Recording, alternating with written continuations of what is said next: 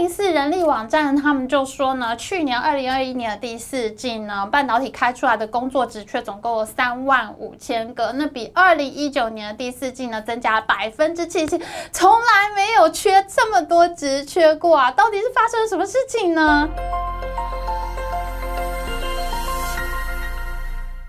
？Hello，大家好，我是 Amy。以前讲到竹科工程师被挖角啊，大家都非常关心中国厂商呢来挖台湾的半导体人才，会不会造成技术外流、产业竞争力衰退的问题呢？可是现在全球半导体人才荒已经引爆台湾全面的人才危机了。现在呢，中国公司来挖角已经没人关心了，因为全球各家公司都在向台湾挖人，甚至是台湾自己的厂商呢都互相挖来挖去。还有封测大厂说，现在只要能呼吸的。他都要了。根据台湾经济研究院的数据呢，全台湾在二零二一年呢，半导体产业从业人员呢是二十九万人。可是呢，在两年之前，二零一九年的时候，才只有二十二点五万人。也就是说，在两年之间呢，总共多了六万五千人进入半导体产业工作。哎。可是，即使是增加了六万五千人哦，科技大厂还是一直在喊请不到人。一零四人力网站他们就说呢，去年二零二一年的第四季呢，半导体开出来的工作职缺总共有三万五千个，那比二零一九年的第四季呢增加了百分之七十，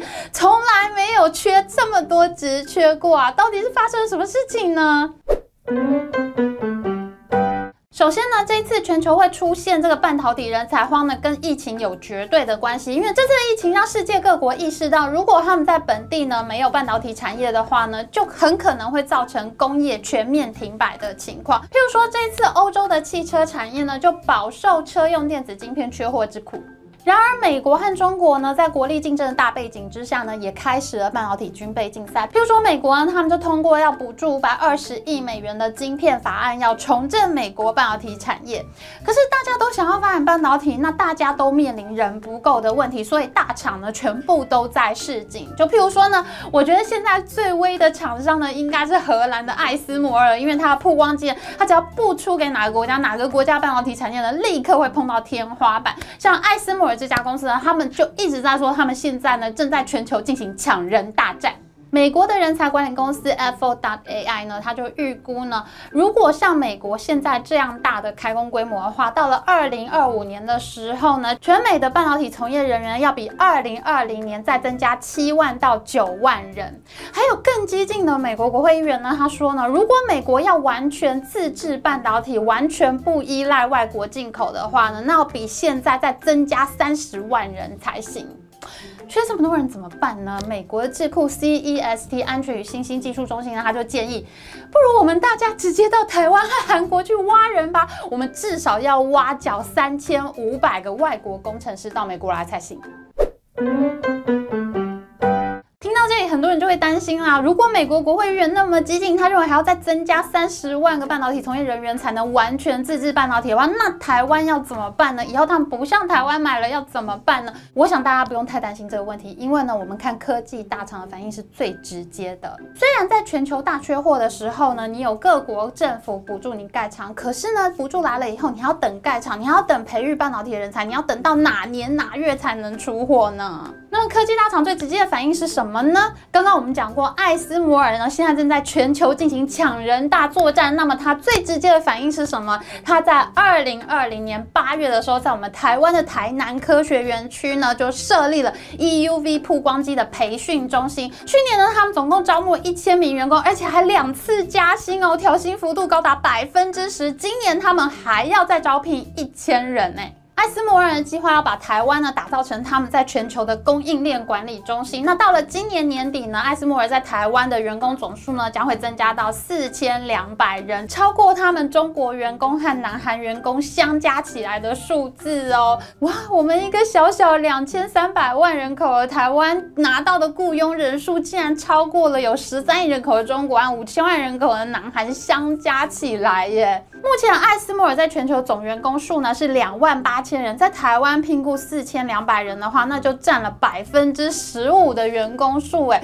哇，全球有八十亿人口，我们台湾人口呢是全球的百分之零点零三，可是我们拿到艾斯摩尔百分之十五的员工数，我觉得我们台湾还是真的很值得骄傲一下的啦。所以其实我觉得台湾只要保持旺盛的竞争力啊，外国的政府不管再怎么补贴他们国家的半导体产业呢，外国公司它还是会权衡利益关系的。如果在台湾设厂是更划算、更有效率的选择的话，那他们就会选择来台湾设厂。你看中国政府为了扶植半导体产业，他们烧了多少钱，补贴了多少钱，他们一样不能打垮台湾。他们不但没有打垮台湾，而且呢还是比台湾落后非常多的。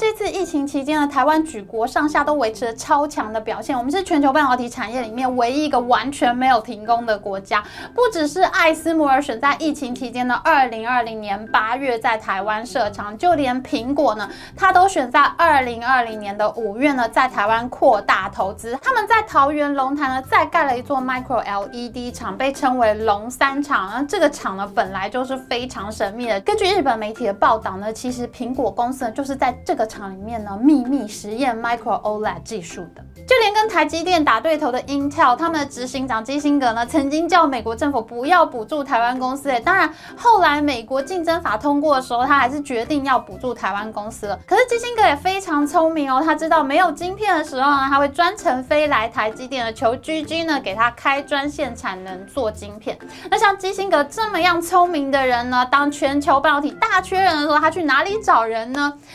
？Intel 在台湾的员工超过一千人，是他们在亚洲的第二大据点。从去年底开始呢，Intel 就开始在台湾广征女性员工。如果你是公司内部的同事呢，你介绍了男性的新人进来上班呢，你可以得到八万元的介绍奖金。可是，如果你介绍进来的是女性员工的话，你可以得到十六万元的介绍奖金哦。这是为什么呢？因为半导体的从业主流大部分都是男生，可是现在因为很缺人嘛，所以大家呢就把脑筋动到女性员工身上。其实有很多大厂的人力资源部呢，他们都在想要怎么样开发新的这个女性聘雇的人力，哎呀，台湾人人力素质就是这么的好啊，大家都超级敬业，虽然非常的爱抱怨呢，可是最后都还是会把工作做好，只要是个台湾人，大家都爱用的啦。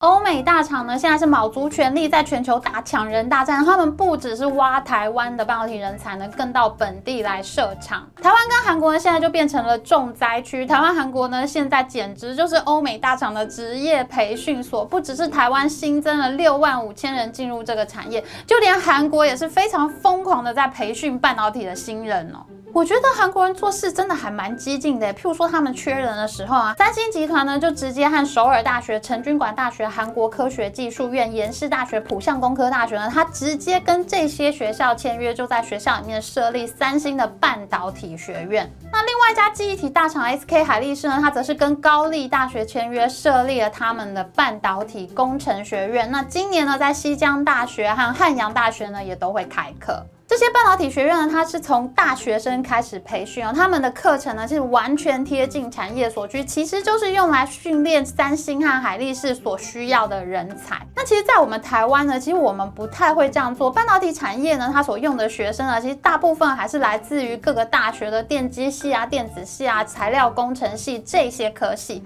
那大学生在学校里面所学的这些基础科学的知识，还是不会偏废的。所以呢，像韩国这样的做法呢，就被韩国的舆论批评呢，是赤裸裸的把大学变成了职业训练所。韩国缺人，就连日本呢也开始闹人才荒。最近日元不断的大贬值嘛，美国联准会已经开始猛烈的升息，可是呢，日本央行总裁黑田东彦呢却刻意的维持低利率、宽松货币的环境，为的就是让日元再贬值下去。为什么呢？因为呢，这样呢就能够让日本的出口产业呢，在现在全球供应链重组的这个时刻呢，赶快抢占市场，刺激出口。那另外一方面呢，这样也会有利于日本。公司呢，把他们在海外的这些工厂呢搬回到日本来，因为你在日本现在买什么东西都很便宜嘛，那我把工厂搬回来，我买什么东西都很便宜，所以我还不如回到日本去买买买。而日本半导体产业呢，也开始出现人才荒，尤其是在九州地区呢，也发生了跟台湾非常类似的抢人大战，而且这一次有台湾厂商参战哦。因为我们都知道，我们的台积电和日本 Sony 呢，他们合资盖了一个熊本厂，而这个熊本厂就是在九州。目前呢，熊本也出现史无前例的半导体缺工情况，而且呢，日本自己的记忆体大厂凯霞呢，还有美国记忆体大厂美光呢，都在九州设立新厂，而且这几个新厂呢，大概都会在同同一个时间开工，所以呢，预期到时候呢，将会出现半导体的人才荒。所以呢，现在日本呢，也非常积极的在准备自己的人才库，譬如说在熊本大学呢，就成立了半导体教育研究中心，负责呢产学合作的工作，而且他们还盖了自己的实习大楼。台湾、日本、韩国都缺人，那就更不用讲穷举国之力投入半导体产业的中国了。中国政府它是怎么样烧钱做半导体产业呢？我们在半导体争霸战系列影片的前十集都已经非常详细的讨论过，大家可以回去复习研究哦。那根据中国官方报告的统计呢，他们认为到二零二三年的时候呢，全中国将会出现二十万个半导体专家职缺。可是中国半导体相关的理工科系毕业生呢，根本就补不上这个缺口，所以呢，到时候呢，可能会。出现四分之一的职缺呢都没有人做的情况啊，好烦哦！我不知道到时候会不会又来台湾挖人了。强人大那，一定会垫高整个产业的整体薪资水准。你不加薪，你要怎么挖角呢？像是韩国时报，它就报道啊，韩国的三星集团它的半导体部门呢，平均加薪幅度是百分之七点五，那海力士的加薪幅度达到了百分之八。不过我们台积电还是略胜哦，加薪幅度达到了百分之八到百分之十，硬是要赢韩国。而且呢，台积电还寄出了买股票给补助的方案哦。根据媒体的报道呢，台积电总共对五万名。左右的员工呢提出了买股补助的方案，就是说呢，这些员工他可以从薪资账户里面扣他的薪水，认购台积电的股票。你只要认购台积电的股票呢，公司就会补助你百分之十五的股款哦，这就相当于你用八五折认购到台积电的股票，哎，真的是太羡慕了吧！不过台积电的调薪措施竟然引发内部员工的强烈不满，哎，到底怎么回事呢？就有员工呢向媒体爆料说，现在为了抢毕业生呢，薪水都开得很不合理，譬如说之前的员工他可以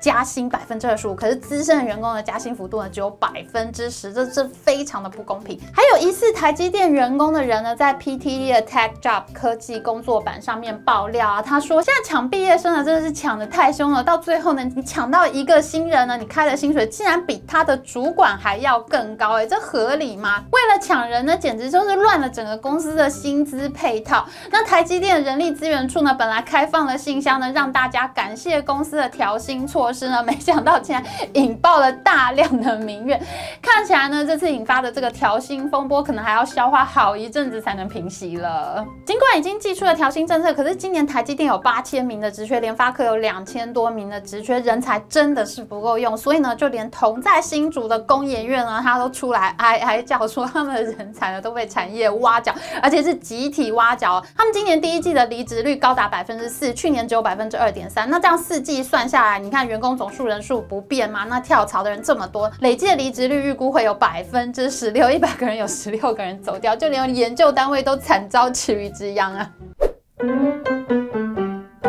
其实，对台湾来说呢，半导体产业最大敌人还不是外商挖角哦，因为台湾实力真的是非常强，不怕跟别人比。可是呢，最怕就是跟自己比，因为台湾现在正面临非常严重的少子化冲击，真的是国安危机耶。台湾高等教育理工科毕业生呢，在二零零四年的时候到达了最高峰。大家要不要猜猜看是多少人呢？一年呢，台湾总共能出产最多的理工科毕业生有多少人呢？答案是十三点五万人。可是呢，这个数字呢，后来就一去不回头，再也没回来过。到了二零一九年的时候，更是堂堂跌破了十万人大关。高等教育的理工科毕业生在那一年呢，只有九点二万人，跟二零一一年相比呢，是下滑了百分之二十点六八。在短短十年之内，我们少掉了五分之一的高等教育理工科毕业生呢。除了大学硕士、博士的理工科毕业生大幅锐减之外呢，技职体系的理工科毕业生呢也是大幅下滑的。在半导体相关科系呢，则是大减一万两千四百一十三人。